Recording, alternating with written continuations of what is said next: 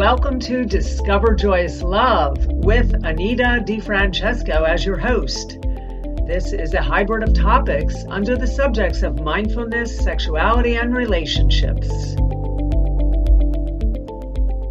Hello, you're listening to Discover Joyous Love, and this is episode 43. I'm your host, Anita DeFrancesco, and today I have the extraordinary lovers with us. Laurie Handlers and Michael Gibson, hailing with us from Arizona here on the show today. They are travel people, they are traveling around the world. Laurie and Michael are involved with ISTA. The um, you can tell me more about ISTA. Uh, okay. Uh, and, and, they're doing a lot of workshops uh, around the country, around the United, around the world, actually. And I noticed that you're very busy traveling all over the place. So good, good afternoon, Laurie and Michael. How Yay, are you today? You. Hello. Welcome. Say something. Hello. How are you? We're good. We're well. Thank you, Anita. Yeah. Well, let's let us introduce ourselves so we'll tell a little about each other. Do you sure. want to talk you want to tell about me first? Of course. So I love to introduce Laurie to the crowd. Usually it goes something like this.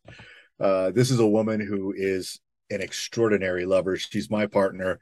I absolutely adore her. She is a goddess from within. She has written a number one international bestseller on Amazon called Sex and Happiness, The Tantric Laws of Intimacy. She is she's award-winning filmmaker and she is also the general of the sexual revolution, Ms. Yes, I know she is. Absolutely. and I'm so delighted to have you both here on the show. I, I have a famous woman, I have famous people here with me today. Thank you.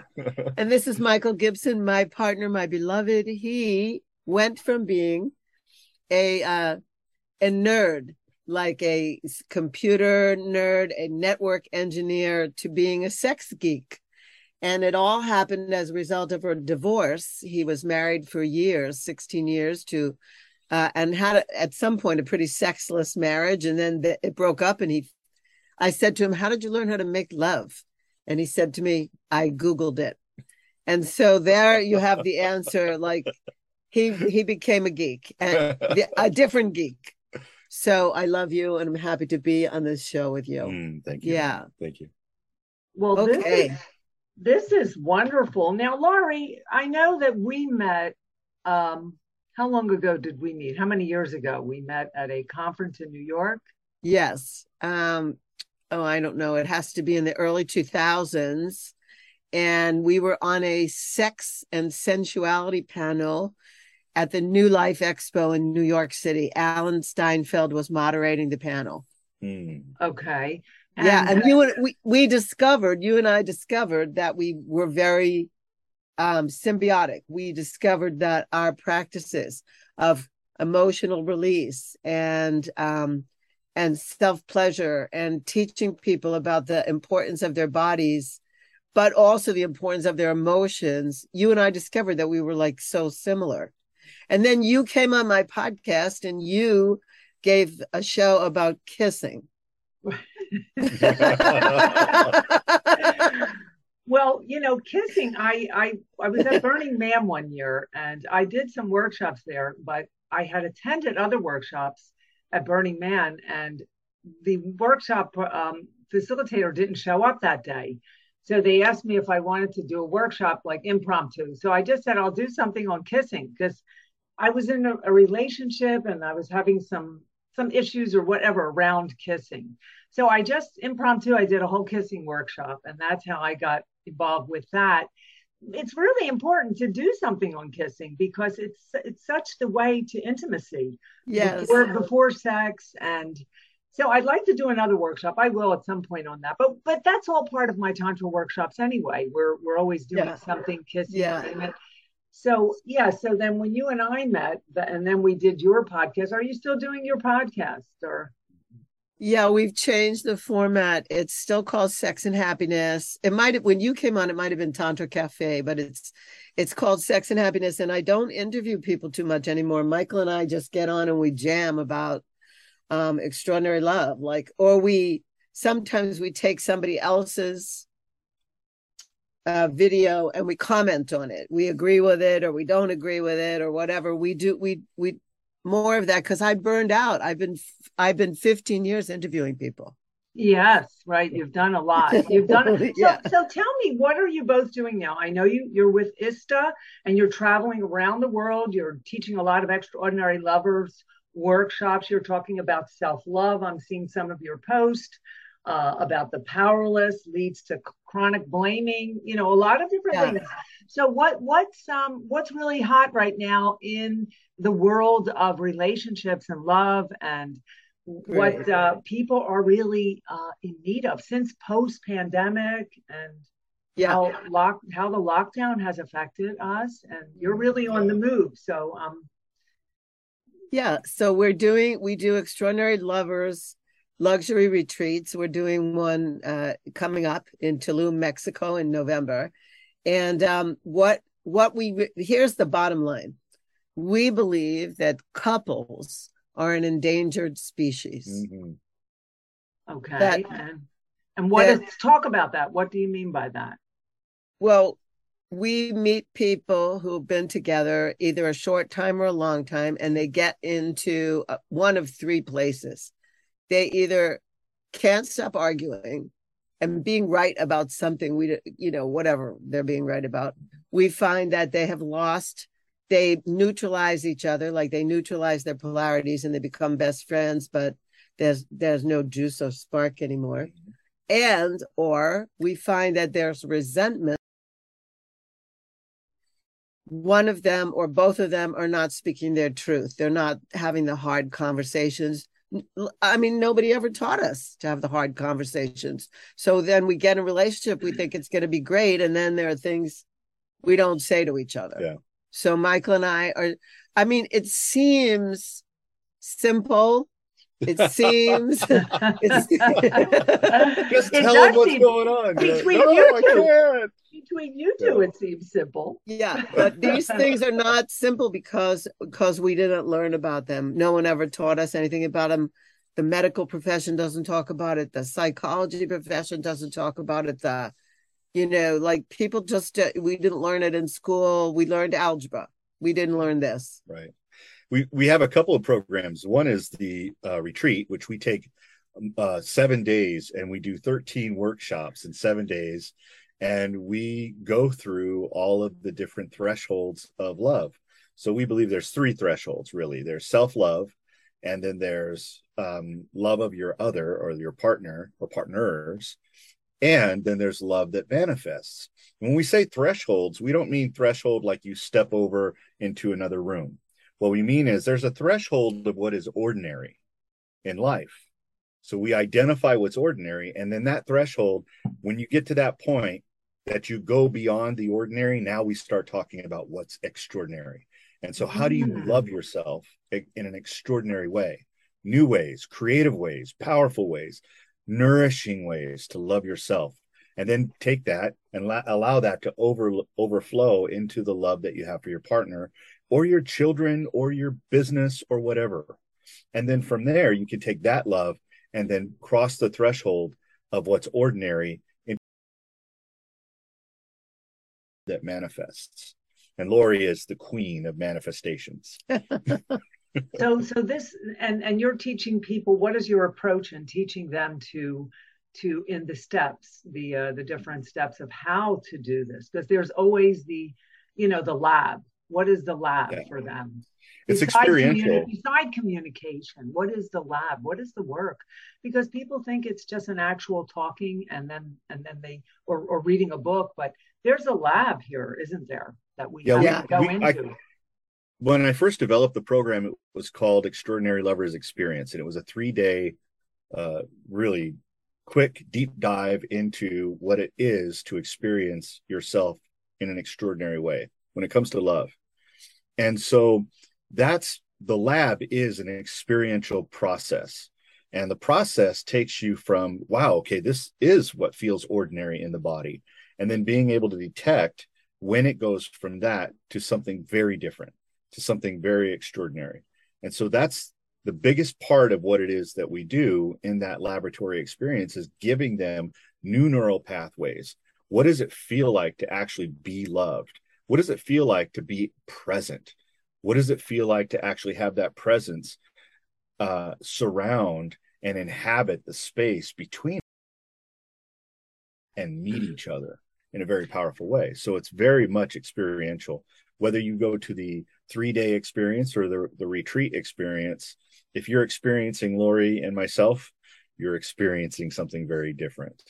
Mm. so you're teaching them um yeah how to to uh, what what is love? You're teaching them exactly bringing the consciousness to love an emotion that is something that really has gone by the wayside because people take it for granted and they think that just sex is love or they don't really know. So you're opening up that neural pathway as you said for them to dissect and, and move around in and, and, and find a direction or a journey or something new about themselves that they haven't discovered or even open up their own patterns and pain right? Mm-hmm. absolutely. Can you move this? Mm-hmm. um, we are i wanted to say that we're using um, communication. We're using embodiment practices that have to do we do do some emotional release but we also do practices about being present like being like so present. Nobody's ever been present like this before. Because Michael did a study a few years ago. He interviewed 300 people, and women said in the study that the biggest factor for them to know when they've really had like a number a 10 out of a 10 experience of being made love to was presence not skill you know not techniques mm. not sexual techniques but presence of a partner so we go into huge lengths to teach people how to be present to each other. You know, right? This is so that's important. Like, yeah, that's that's like the whole sensual one. of it. That's the whole sensual, the presence. And yeah. with you know, just being present is enough really sometimes for them to say that, hey, I am love. Yeah. Yes, I'm ringing my bell. Yes. I am love. And and that's why my podcast is Discover Joyous Love yes. because it is a discovery, I believe. And I've been there in that place where the presence is all that matters. Nothing else matters. The physicality of the person doesn't matter. The skill set of the person doesn't matter. Um, it, it, doesn't matter um, anything except the presence. And it's it's it's this reverence. This this is after you do the work. Yes, the work which I have done, and um, with other people I, I'm training to do. So I see that in them. But this is amazing how how can we get the world to understand this? You're yeah, going around the world, you're traveling to Iceland and everywhere I see you guys going. How can are you are you tapping in and getting the world to understand how to be there? Well, yeah. We are, and it's and it's a slow movement. It's a movement, but it's a slow movement. And um, one of the struggles that we find is frankly, there's two of us. And so, you know, how do we, the two of us, begin to move into the world and get people to understand that these are really simple pro- uh, concepts? They're simple um, practices, practices because we offer practices. It's not just something that a lot of people, when you go to their programs, they give you tools, right? Tools are great. Tools are necessary when you need to build something. Practices are how you live your life. And so in the world of shamanism, I believe that a shaman is someone who's practicing ongoingly in their life. They never arrive. They never go guru. They're always practicing their lives. They're practicing their craft. They're always honing it, making it better. So that's something that we give people in our programs that they can then take those practices and make them better. And if they do, tell us because we want to know we want to know what you did to make that practice even better mm. so those are some of the things that we're we're focusing on but mm-hmm. and it's yeah, difficult to do that to the whole world all at yes once. i want to say so there are some distinctions here um, a lot of times we tell people what we're doing and then then one partner has to drag the other partner yes. or partners because sometimes people have more than one partner. They have to drag the other partners to the thing because we found that there's a difference between women and men. Women seem to be very open to learning new things new ideas and wanting to grow exponentially. Men are taught to know they're supposed to know stuff especially about sex And so a lot of times when we tell men this is what we're doing, they go, I got this. Mm. And but Mm. then but we find out through our studies, through the study that Michael did, men are kidding themselves. They don't got this. A lot of the times women don't tell the truth. They're Mm. afraid to tell. This is where the the difficulty in the communication comes in. Women often settle for terrible, lousy sex, and and because they they don't want to hurt the person's feelings, so they say to the guy, you know, you got this, but the guy doesn't have this. And Right. so there's a there's a difference in skill sets. There's a difference. Uh, women talk about it. Men don't talk about it. You know, women talk, women like chooch with each other. They go out for a glass of wine and they say, you know, so he touched me like this, and I feel, oh my god, I Mm. had so many orgasms. Men men don't say that to each other. They don't talk about it. So we what do they that- say, Michael? Oh my gosh. You're gonna make me They- tell on the men right now? Tell Oh, her. I'm gonna get hate mail. Tell her All right. Well, I'll tell you what happens. Um, so so imagine in the locker room. group of men in the locker room, right?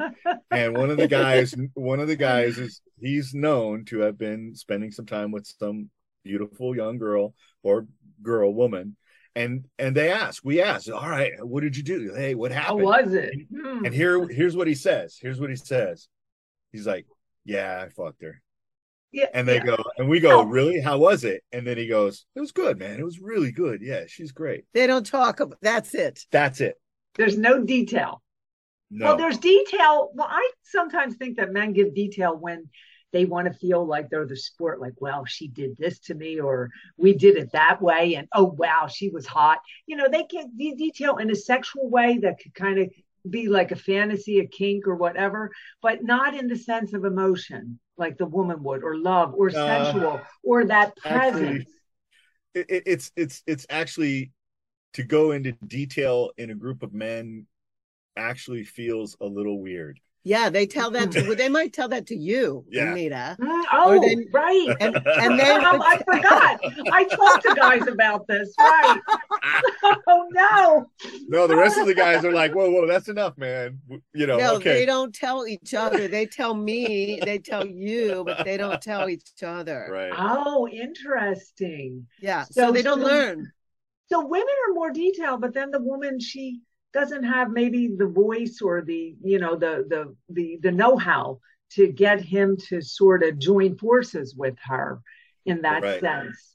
And Yeah. and it's something that they need the workshop, the extraordinary lovers workshop that you're you're presenting, because this is and you know they have to drag the man, like you said. I find that in my tantra workshops where they have to drag the I had a couple leave not long ago and he didn't want to be there. She dragged him and in the middle she goes, We're leaving because he wants to leave. And and they were fighting and they walked out. And I, I just Oh no.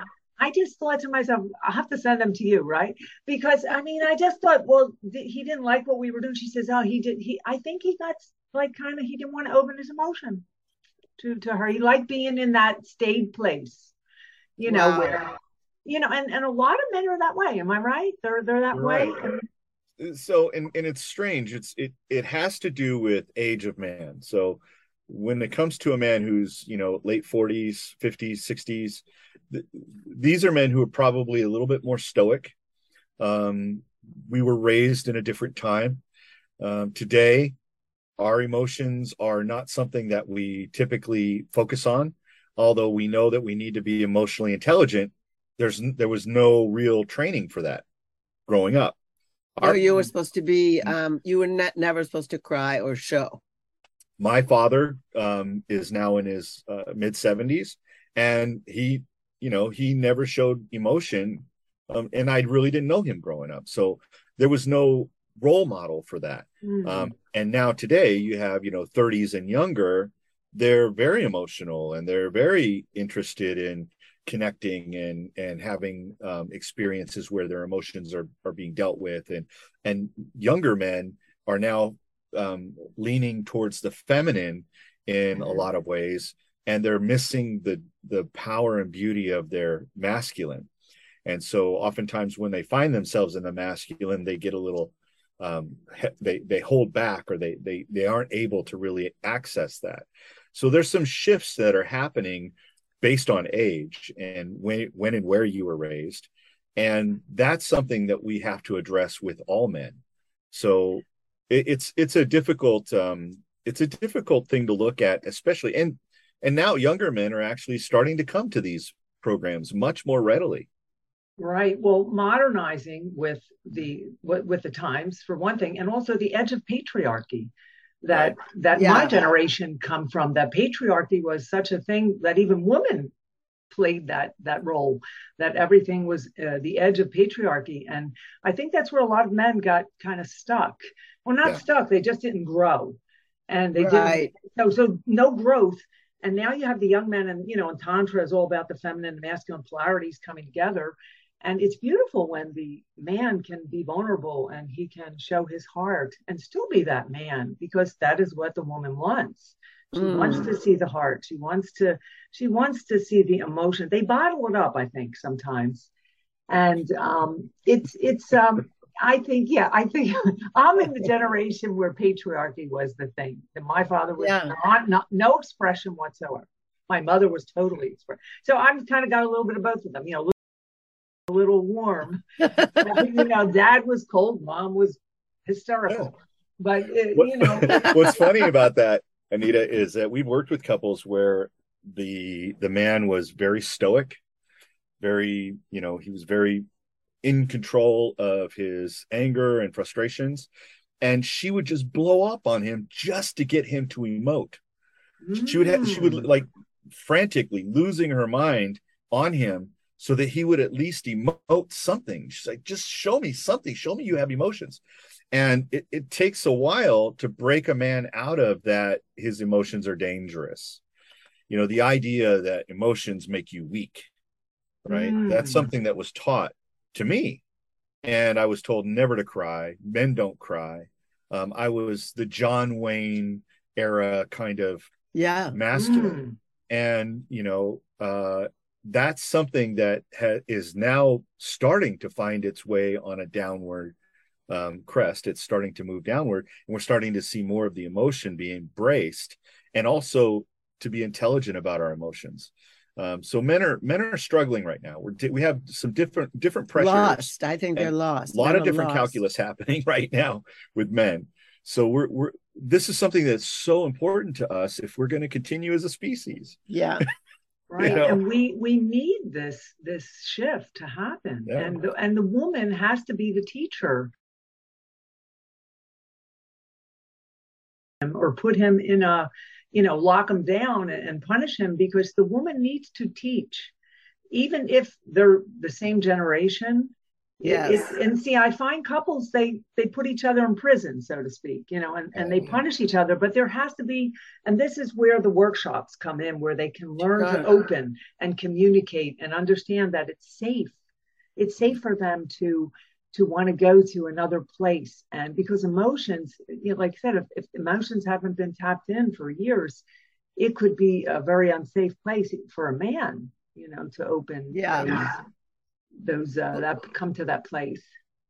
Well, we just came back from Europe and we did a bunch of workshops in Europe and we um and we one of the things we do is we give people very simple rituals and then, uh, so we'd say to them, listen, if you want to make sex sacred, that's where Tantra comes in. And we're going to give you some really simple rituals to do together as a couple when you want to communicate something very important, very intense, very hard, when you want to make love, when you want to finish making love.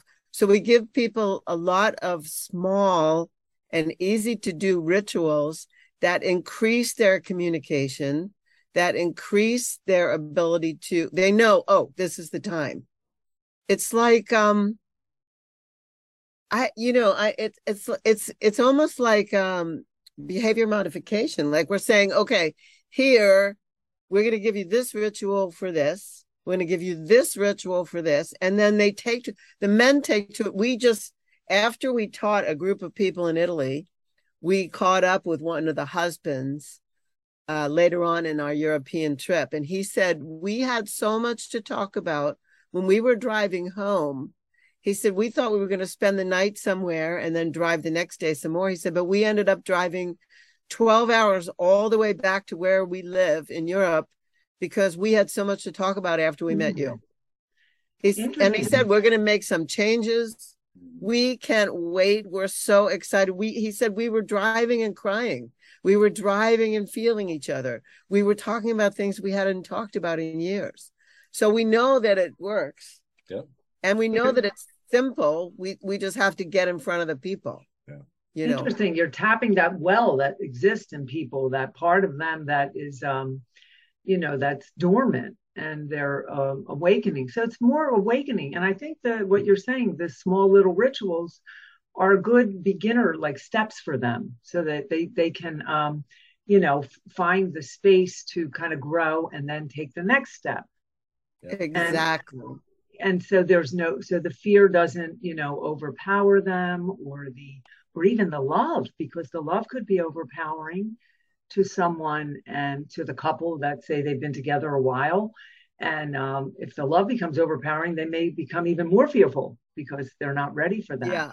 You know, yeah. and it's um, it's amazing what you're doing. I'm totally in awe of all of this work you're sharing with lots of couples and single people too, right? Single people yes. are, are, joining the force uh, as far as that if they want to find a beloved, men or women, or, or coming alone. Say men that haven't been in a relationship for a while and they really don't know the steps to even make that happen or begin. I mean, this can help them as well. Yes, um, we work with singles we who we found like either they haven't been in a relationship for a really long time or they've been dating and they've been in a relationship over and over again making the same exact mistakes for example, we find that people hold back when they first meet each other because they want to be liked. They want the person to like them, so they don't want to say anything too risky. And we find that people should start to say some of their values and their boundaries right away. And mm. so, because if they, if the person doesn't like them out of the, out, you know, out of the, out right out of the box, then, then good. They should, they shouldn't waste too much time with that encourage people, we encourage singles to figure out what their values are and then talk about them with with whoever they meet and talk about what are their definite uh, deal breakers. You know, like the boundaries that they have. We find that the boundaries give people a chance to be to to trust each other. Oh, you have a boundary about that? Okay, I won't try to manipulate you off that. I can respect that. Okay, great. Then intimacy grows in places where you didn't expect it. I can use us as an example. Mm-hmm. Yeah. When we met, we weren't attracted to each other. And then we met again, and then we were attracted to each other. And we did it like a 10 minute vetting conversation about like what do you value? And then what are some of your boundaries? Michael was so good. He took put boundaries up before I did. He said he had boundaries, and I was like, okay. And he I respected that. It was like so was such a it was so refreshing to get honesty. Like he didn't mm. care if he wasn't going to get laid. What he cared about was knowing, uh, like, you know, maybe he did care about if he was going to get laid. But he said, if you spend, if you ever spend the night at my house, or if I ever spend the night, if, or no, if we ever have sex at my house or at your house, don't think you're spending the night. Don't think I'm spending the night. I need my sleep. I really value my sleep more than anything. And I was just like, hmm, that's weird, but I can live with that. So I said, okay. And then, you know, three or four months into it, he said to me, Can I spend the night? but he, wow, that was soon. That was pretty soon. but he trusted me. I wasn't trying to change what he said he wanted. So it was like he risked saying it. Mm-hmm. And um I so we teach people to risk saying, I value yeah. this this is my boundary around it. Mm-hmm. Instead of trying to just be a people pleaser, yeah. you know, for whatever the goal is. I'm I I, I find that men are people pleasers because they want to have sex, and women are people pleasers because they want to be loved. Yeah. Mm. And like that, like we're trying to end people from doing that and from act and actually get them to be authentic when they start to relate and see if the person can respect the boundary without trying to manipulate it or change it or Well, or here's something. here's a little pro tip as well, and that is that when it comes to boundaries, you only you need boundaries until you don't. So what that means is is that if you have someone who honors your boundaries and they honor your boundaries consistently, then at some point you don't need that boundary anymore. And with Mm. Laurie, it was more than three months. It was probably closer to like nine months, Oh, but oh, how long have you been together? seven years. Oh, seven years. Okay. Okay. So at around that point in time, Laurie and I had a consistently, you know, live this way where my boundaries were being honored. And at one one night I said, you know, I was tired. I didn't really want to go home. And I said, I said, you know, would it be okay?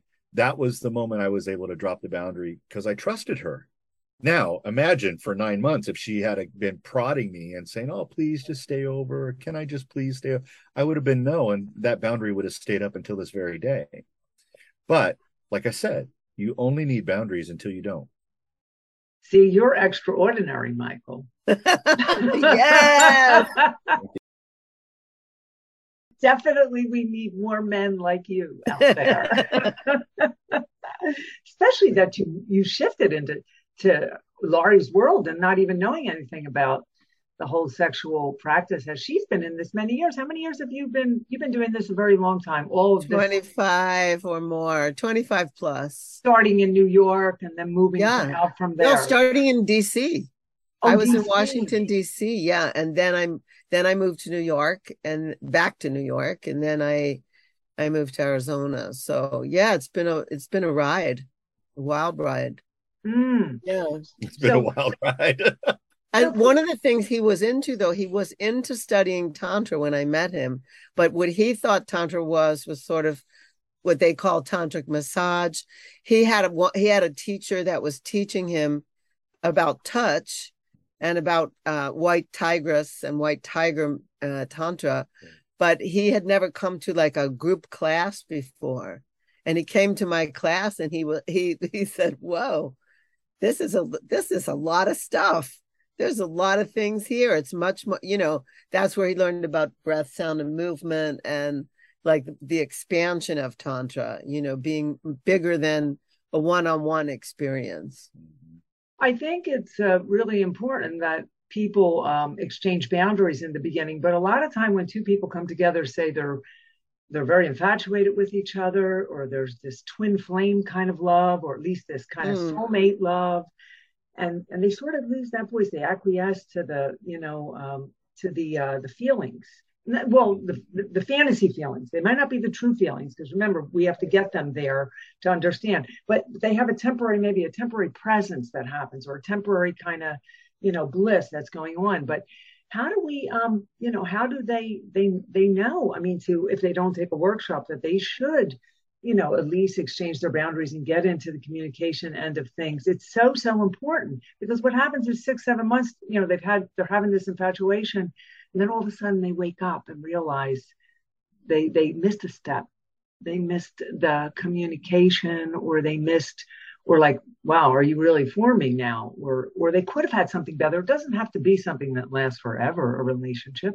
We're not teaching people that every relationship is going to be the one No. and only we're, we're teaching them how to you know um, have the healthiness of a relationship and and and and um, more lo- long going giving and receiving sex and and so that it can just be growthful for them you know Yeah, I, I think in terms of relationships, when we when we talk about relationships, we talk about something that we're building together, like a thing, right? And so inside of a relationship, if you think of a relationship as a a building, you would set the foundation first, and then you would start building on top of that.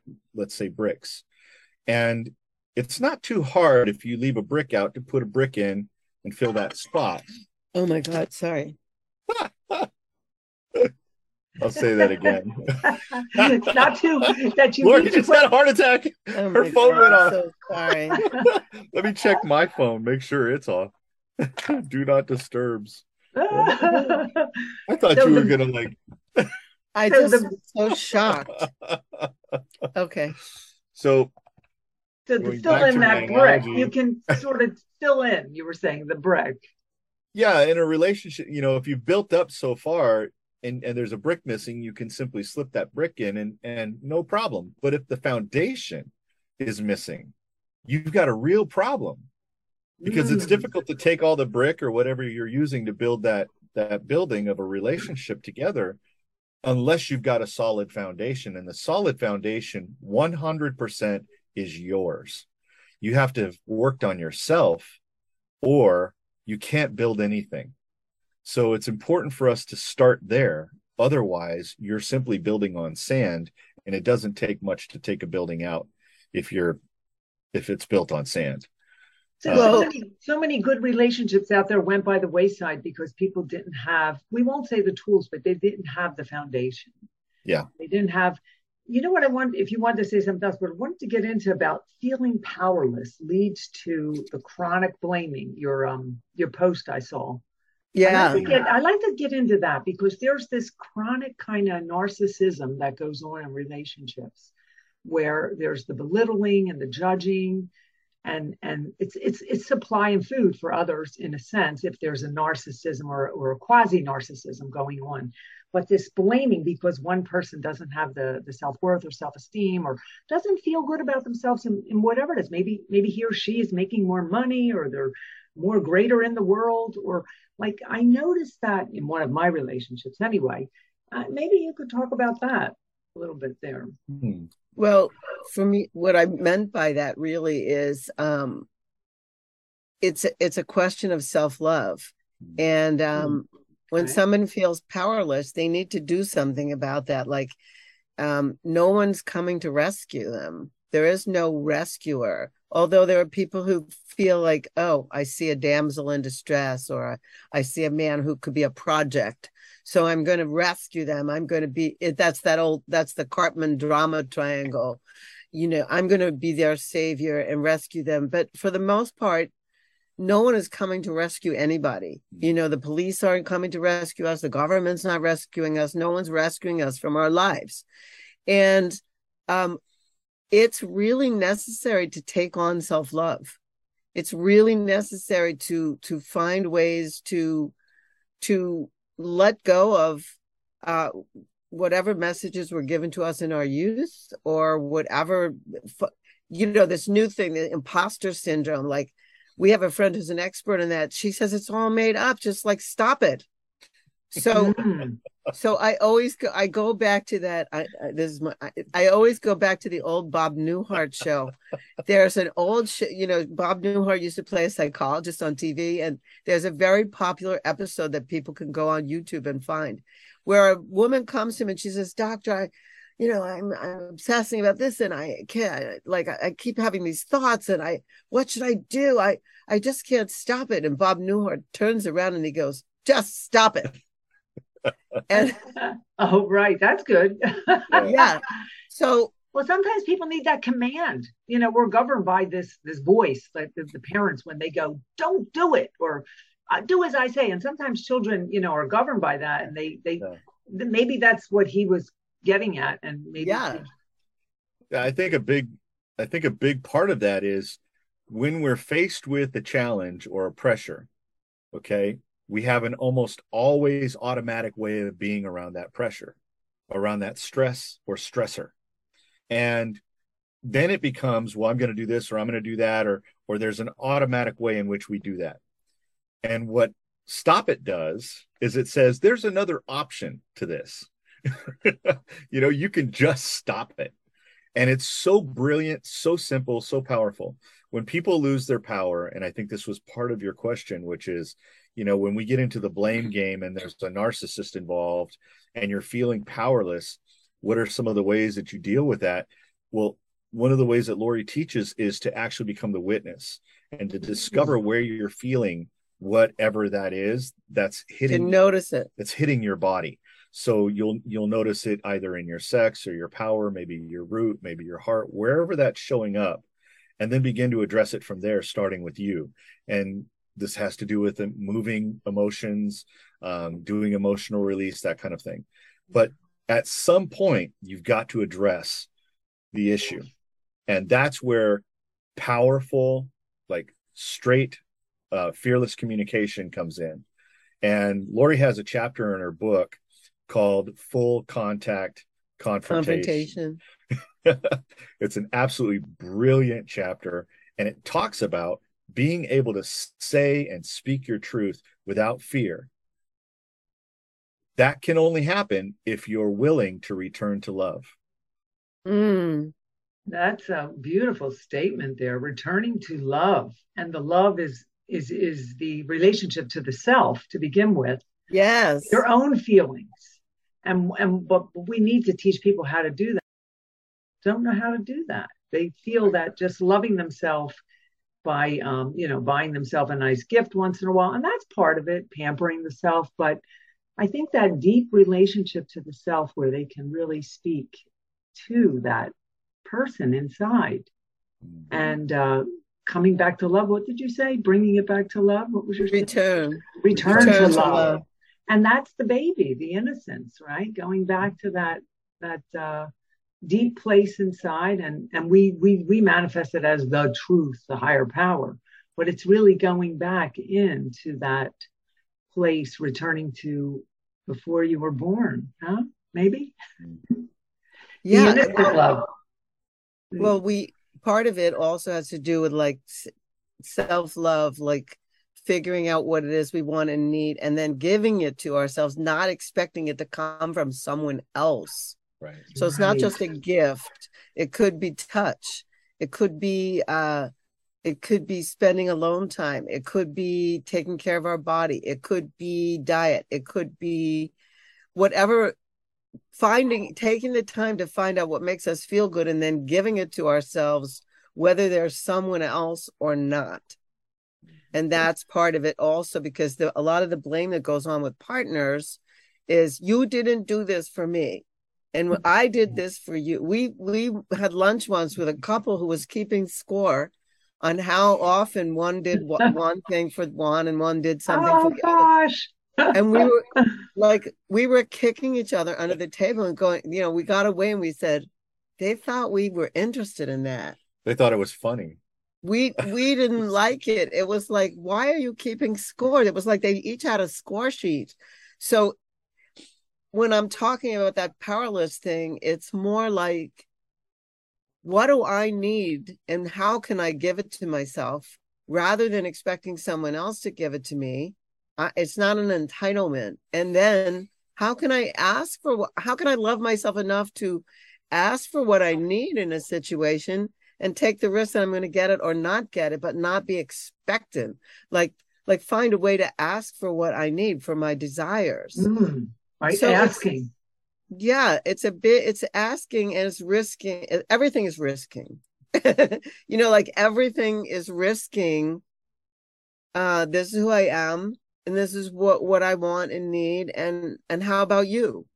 Yeah. This is who you are and what how do you what do you want and need and it's a conversation not just found in the chemistry which is what you were talking about mm-hmm. earlier. You know, the 6 months or the 8 months of like passionate chemistry. Chemistry is good, you need it. You definitely mm-hmm. need it, but mm-hmm. it's something that can be kindled. Mm-hmm. You know, like it can be fit the flames can be fa- fanned, but if you don't have the other stuff you know the ability to to communicate the ability to speak about it the ability to even know who you are and witness who you are then the chemistry wears out. Yeah. So it will be safe to say in any relationship there's a period of adaptation and adjustment. We don't expect people to change because they don't. They are who they are. But that couple that that couple um, and Ricky Ricardo the sitcom because that, if you watch that sitcom, all they do is I did this, you did that. I mean, it's a perfect example of a, a couple in a sitcom that went back and forth, tit for tat. But the whole thing is is giving the self attention, I think, and um, not to complete complete you. So yes, and and and yes, I like that the bell. Yes, I feel like I'm, I feel like I'm in school. Yeah, but this is school, love school, right? Love school. But I bring the bell everywhere. I bring the bell everywhere. It says more than I could say. And this whole thing of adapting and adjusting and requesting what the needs are, and I these are my requests. These are my needs. Can we adapt and adjust? I don't expect you to change everything about you, but there is always, and we're always adapt, adapting and adjusting in everything we do. The moment you walk outside and go to a job or go into the supermarket, you're adapting to the situation, the environment, the the atmosphere, the the energy around you, the space, because it's all about that space. And um, I find that um, this is a really important point because people think they need to change, and that's not where we're going, right? No. Well, I think yes and no. The the reality that that we face is that um, most of the time a request comes out as a complaint. Mm. So it's, so it's Okay. like rather than Ring the bell. saying- rather than saying the request, it's like it's a complaint. What? Why is the why is the trash can so full? Oh, it stinks. That, that trash can stinks. Why does it stink? You know, and I'm sitting over there going, "Yeah, why does it stink? I, it, it is really full. That's true, honey. Yeah, you're right. It does. Now, I so but the but behind the the complaint is really a request. Will you take the trash? It stinks and it's hot, right? So what happens in relationships is oftentimes there's no request making, there's a lot of complaining going on, and it's masking the request. So if we could get Mm. past the complaints and start making requests of each other, then we start to live empowered. It's a completely Mm, different way empowered. Ring the bell. Being. right. Empowered, empowered in the sense that Laurie can make a request of me and I have the option to say yes or no. Now it's a little Okay. less risk because I love her. So she- so you will do yes more than anything. she'll no. well, but wait a minute. Here's what I learned. I thought, first of all, I, what I what I learned about being a woman was that I wasn't taught to make direct requests. I was taught to complain. And what I also hated when I was when I would get together with a man was that if I complained, he would try to fix me, like I was broken. Like if I wasn't broken, I wouldn't have these complaints. And then what I learned from Michael, it seemed so simple. Like he taught me this. It took years. I mean, it's yeah, like my he taught me you can make a request. And I was like, oh. I would actually say, I hear your complaint. Is there a request? And then I thought, then I made up this is the self responsibility. Then I made up that I only had a quota. Like I had a quota of requests, like I could make five requests a day. I don't know why I made this up, but it was like I could only make five requests a day. And one day he said to me, and so I one day I made a lot of requests. And then he then I was complaining about something and he said, Can you make that a request? And I said, Isn't my quota up for today? I like this.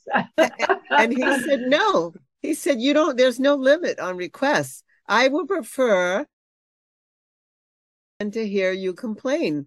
He said don't you know the men hate complaining and then they try to fix women because they think they're broken? That's why they're ah. complaining so much. So i mean this is one of those never ending cycles that happens between the genders when they did when there's when they haven't like i call it the cosmic joke. You know like there's a certain meta language that women have and a certain meta language that men have. And i'm talking about pretty much hetero people here. I'm not talking about people who are gender bending so much although they probably have some iterations of this. Like there are ways that women communicate. They come they don't they don't be direct necessarily unless they they own a company and they're the ceo then they're direct. But people call them also a bitch then. And then men okay she's complaining. How can i make it right? How can i fix it? And and they're Well, like we take it personally. yeah like they're doing something wrong.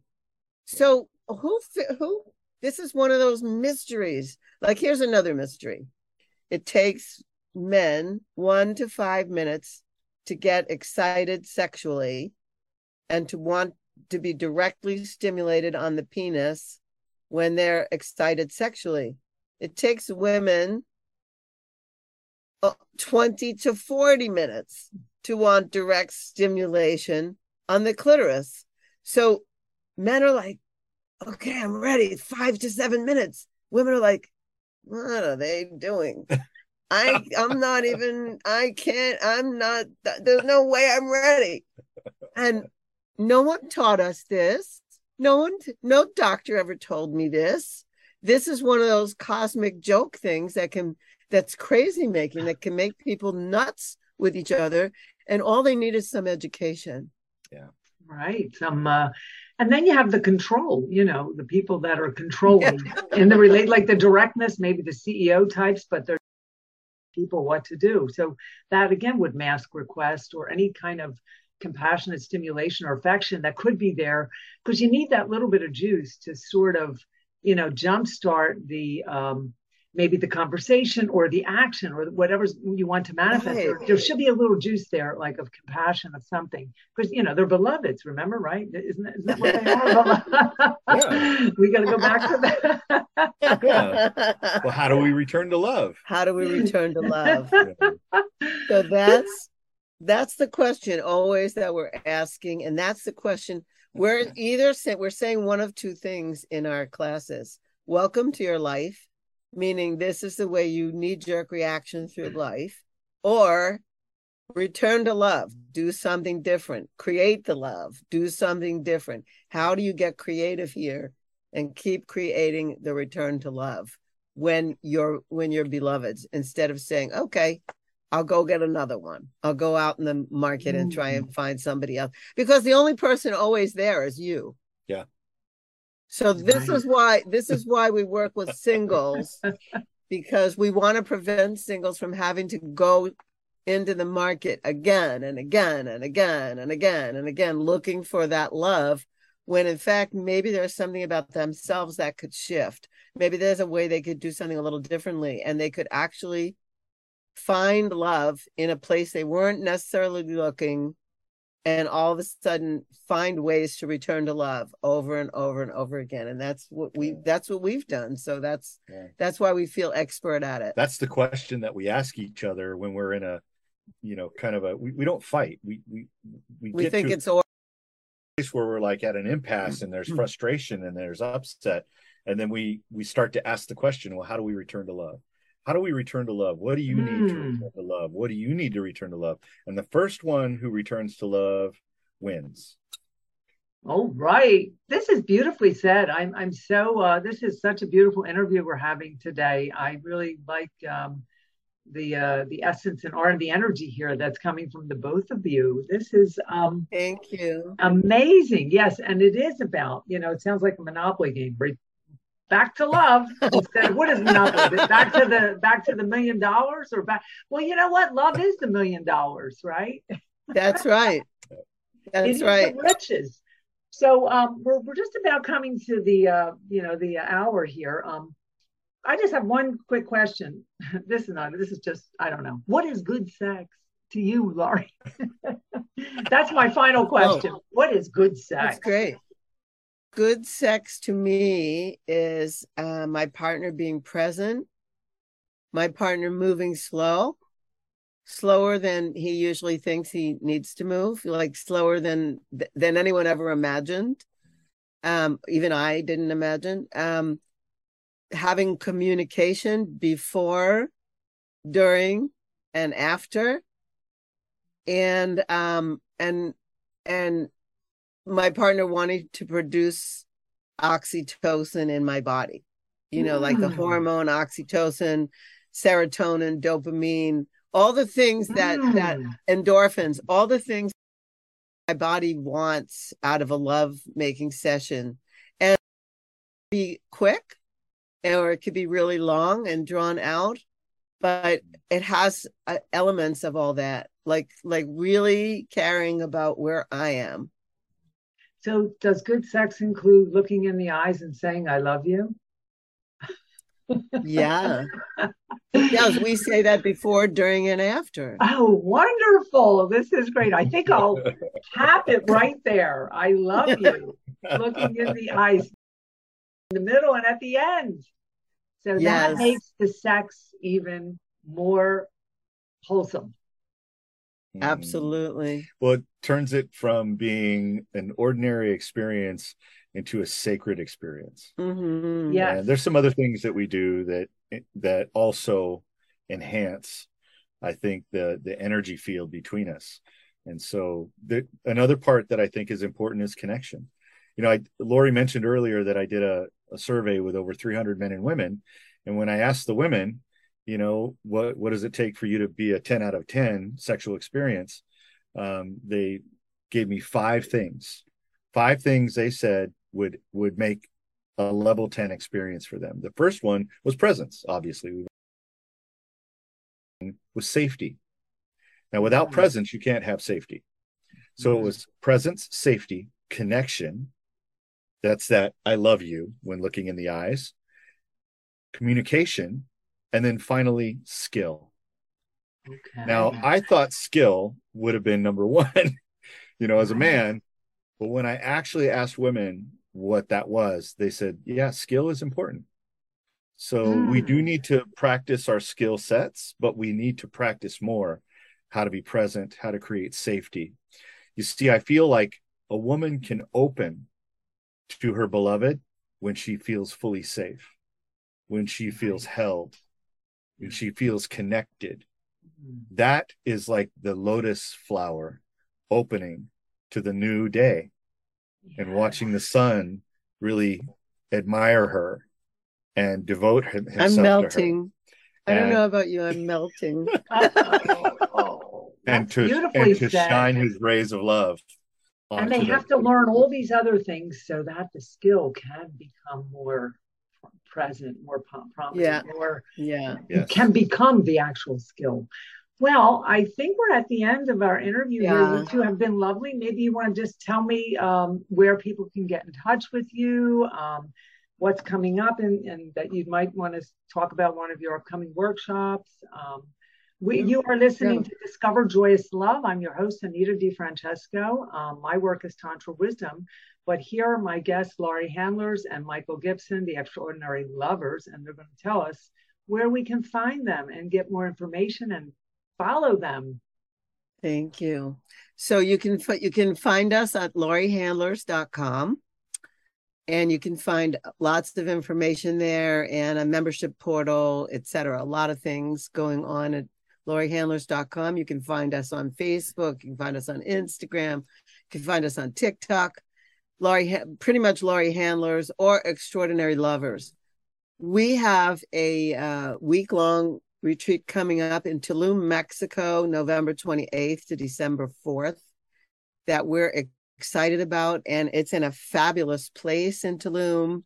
And we would, lo- if anyone's interested, singles or couples, we would love to have them get in touch with us. They should write directly to me, mm-hmm. Laurie at or info at lauriehandlers.com. Okay. And all of this information will be in the uh, podcast uh, write up, but info at lauriehandlers.com. Yeah. Okay. So for this, that's the workshop, best way. That's the what? best way. We still have some spaces available in that. And and uh, we clearly can make a difference mm-hmm. if for all those reasons we said earlier if they're arguing or if they lost their spark or whatever it is yeah. or if they're the single has been doing it over and over again for years and they want to like figure they want to crack the code they mm. want to find out how to like actually make it happen that they return to love with somebody mm. right beautiful yeah. beautifully said Thank well, I you. Want to, I want to any anything else you want to say, Michael? He's with you, so they can reach him through you, right? Yes. Yes, okay. and and the the place to go is info at lauriehandlers.com. Um, you can you also reach me. He gets those emails too. Yeah. And if you want to learn more about the uh, retreat, you can go to extraordinarylovers.com. Mm. That'll take you to our retreat page. Beautiful. Okay, for uh, future ones coming up next year, and I, I know you yes. have things coming up next year as well. Mm-hmm. Thank you. Well, I want to thank you both for uh, being here on my show, Discover Joyous Love. I've been your host, Anita DeFrancesco. This is episode number 43.